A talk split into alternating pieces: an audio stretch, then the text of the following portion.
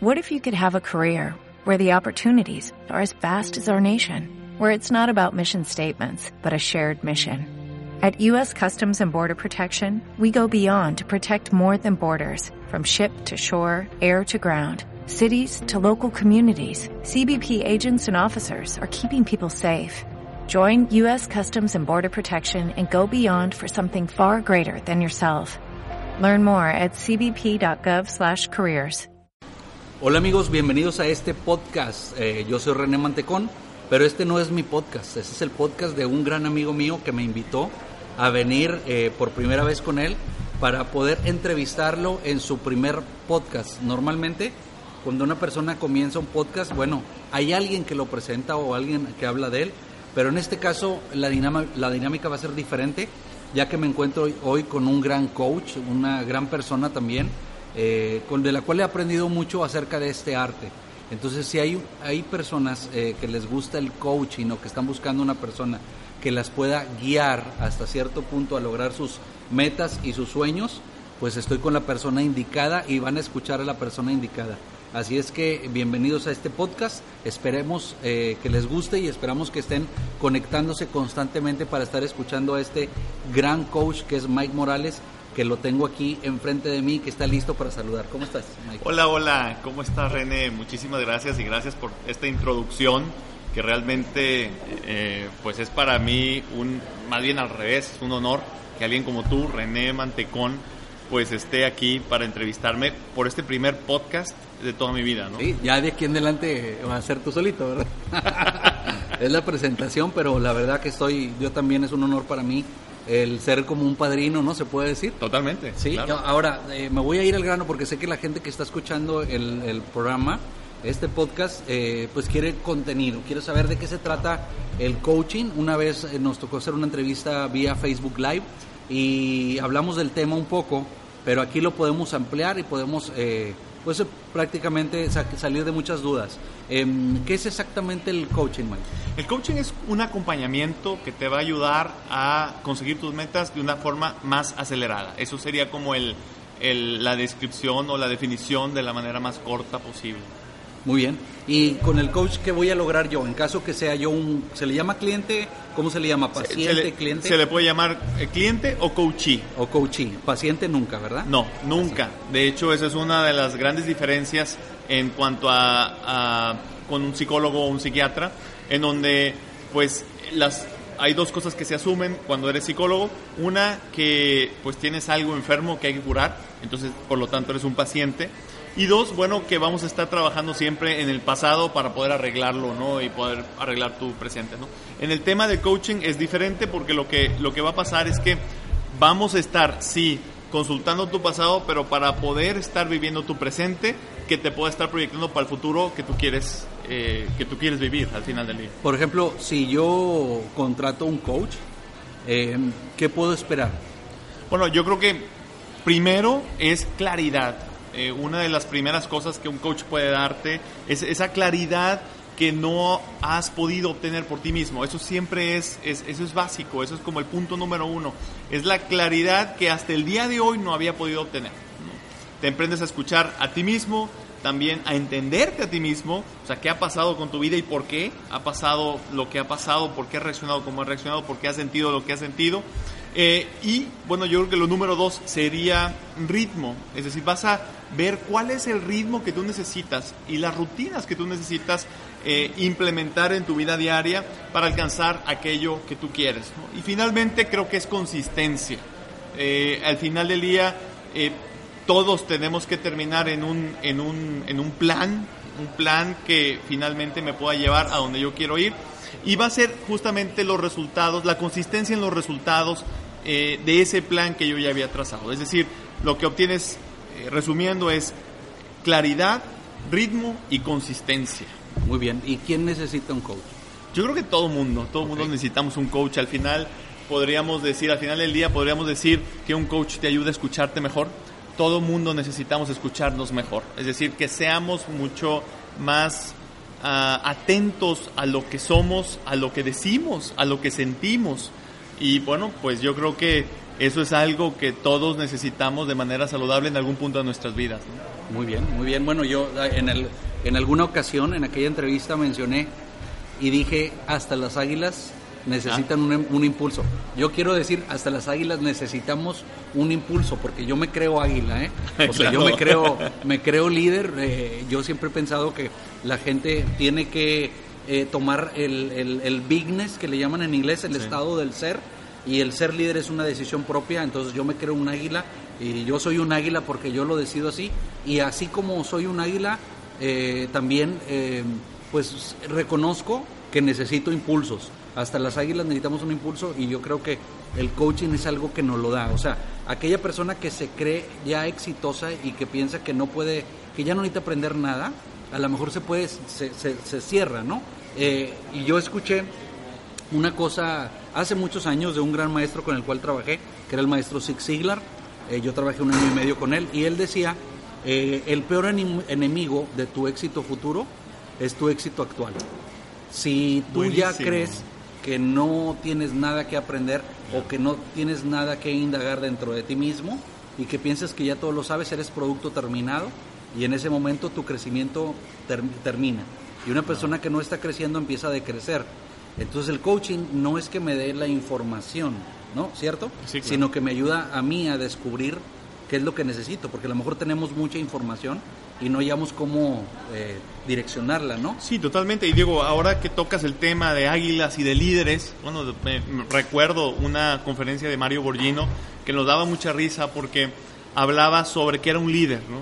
Y hablaba de cosas que a lo mejor podrían ser un poco románticas, ¿no? Que un líder sabe hacia dónde, un líder alcanza las cumbres, un líder...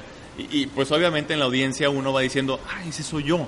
Y empiezas como que de alguna manera identificarte y casi dices, oye, pues vaya, yo también soy eso y demás. Pero al final dijo, ah, ¿saben qué es la adversidad? Entonces dijeron, pues sí. Bueno, déjame decirte una cosa. Eh, lo que te hace líder no es todo lo que acabo de decir. Lo que te hace líder es la adversidad. Porque si no hubiera adversidad, entonces no necesitamos a ese líder, ¿no? Y entonces justamente esa adversidad que podríamos decir es como, como unas, un mar embravecido, yo me lo imagino, pues yo creo que todos lo tenemos que cruzar si tú quieres ser un líder. Si no tienes enfrente a ti un mar embravecido, si lo tienes todo en calma, el viento en calma, el agua en calma, entonces no estás siendo un líder. Claro, no estás un, subiendo. Un mar en calma no hace un gran marinero, ¿no? Exactamente. Entonces, eh, estoy totalmente de acuerdo. Pero sí sé que es muy importante, obviamente, que a pesar de que nos eh, sintamos personas líderes o inteligentes o, o sí, habilidosas, eh, siempre necesitamos a, alguien que nos ayude a enderezar ese camino, como lo dije anteriormente, y yo creo que eso es lo que precisamente el coach hace, ¿no? Sí, totalmente. Al final del día es ese, ese acompañamiento en medio de esas aguas embravecidas o ese mar embravecido. ¿Y qué experiencia tienes tú como coach? ¿Desde cuándo? Bueno, yo creo que lo tengo desde hace 14 años, antes incluso de que formalmente se pudiera acuñar esta, este, término de coaching y que se empezara a saber exactamente qué es.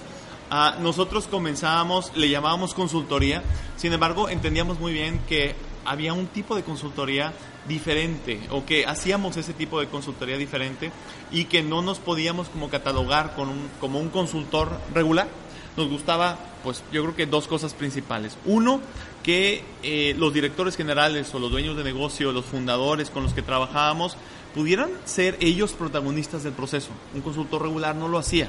Es decir, yo, yo contesto las, las, respuestas, las, respuestas correctas, yo te las puedo dar, decía el consultor. Y también decía eh, de alguna manera vamos a encontrar cómo resolver este problema para ti. Eso es lo que hacemos. Nosotros no hacíamos eso. Nosotros decíamos, oye, tú eres responsable, tú eres el protagonista de esta historia. Eh, y al final, pues tenías tú que salir adelante, que superarte, que ser un líder, ¿no? Y eso nos encantaba. Pero también nos confundía, porque no entendíamos bien qué hacíamos, Hasta que empezamos o empezó a entrar toda esta corriente del coaching. a que, lo empieza a impulsar mucho, sobre todo el, en Europa. Eh, un coaching muy parecido o extrayéndolo del coaching que se hacía en, en el área deportiva, en donde era pues saca lo mejor de ti y siempre estás tratando de mejorar tu marca anterior, compites contra ti mismo, etcétera. Todos esos conceptos fueron sacados en este vamos a decir, en este paquete nuevo que antes lo le, le- le- le nombraban como de consultoría, eh, y empezaron a ponerle el nombre de coaching a eso. ¿no? Nosotros eh, nos enteramos de eso y dijimos, oye, exactamente lo que hemos estado haciendo los- durante los últimos 14 años. ¿no? Y sobre todo una modalidad que le llamamos group coaching o, o- o coaching En- en organizacional, Ok. por así decirlo, en, en grupo, en equipos, ¿no? Que eh, pues hemos hecho esto desde hace, pues como te O decía, sea, 14 años. ¿hace cuánto empezó la corriente del coaching a, a tener auge? Bu- eh, híjole, auge, yo creo que O sea, a coaching- partir del el coaching 2000... como se maneja ahora, Sí, do- exacto. 2000, 2004, por ahí. Nosotros no supimos de eso Sí. hasta 2009, 2008, por ahí. Empezamos a entender qué era realmente coaching. Y ahora, bueno, eh, eh, todavía hay eh, probablemente un- una confusión entre coaching y asesor y consultor, psicólogo, psiquiatra y cosas por el yo creo estilo, que ¿no? yo me tardé un tiempo en entender la diferencia que hay. Eh, por ejemplo, tú sabes a lo que yo me dedico. Uno Claro. de las, eh, los expertise que tengo es la de la venta directa. Entonces yo soy asesor en cuestión de venta directa. Yo enseño los métodos que he aprendido de gente que tiene experiencia de cómo vender. Entonces yo, yo hablo con una persona y le enseño a vender y le enseño mi método. A lo mejor le funciona, a lo mejor no. Puede tener un estilo similar al mío o diferente. A algunos les va a funcionar unas cosas y a otros no. Pero yo estoy dando mi metodología y la gente está aprendiendo de la experiencia que yo tuve o, o que, eh, que, obtuve de otras personas que también han vivido. Pero el coach no es así. El coach eh, simplemente ayuda a que la persona encuentre eh, sus propias fórmulas para, para encontrar un camino y lograr las metas que la persona quiere. Entonces, por ejemplo, yo puedo agarrar a un vendedor, le puedo enseñar a vender, ¿sí? Pero va a haber muchas trabas en el camino, pero ya son trabas personales y ahí es donde el coach puede decir, bueno, yo no te voy a enseñar a vender, pero te, voy a, te puedo convertir en el mejor vendedor, ¿cierto? Exactamente, digo, nosotros le llamamos obstáculos, son los obstáculos que el coach está retirando eh, para que tú puedas tomar velocidad. O sea, una de las cosas, yo creo que una palabra clave, y es algo que enseñamos mucho en nuestra academia, es aceleración. O sea, tenemos que acelerar las cosas, tenemos que hacer cosas que hagan que el cliente o el coachee vaya mucho más rápido por sí mismo. Y esos obstáculos, pues hay cuatro tipos.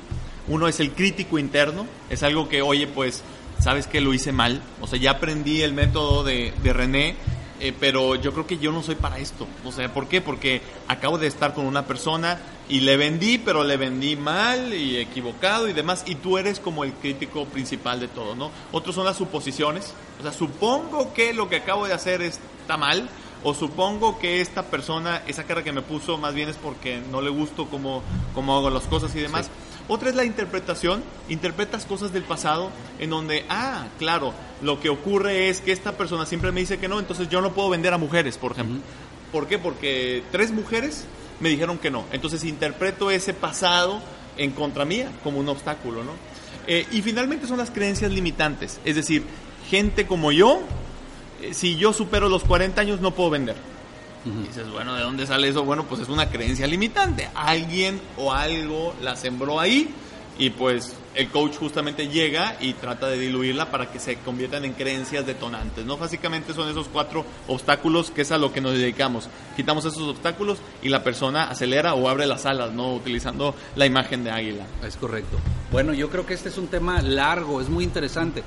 Lo más probable es que me vas a tener que invitar de nuevo para, para, sacar, la, para sacar la segunda parte, porque yo creo que la introducción nos quedamos corto con los minutos que, que tenemos.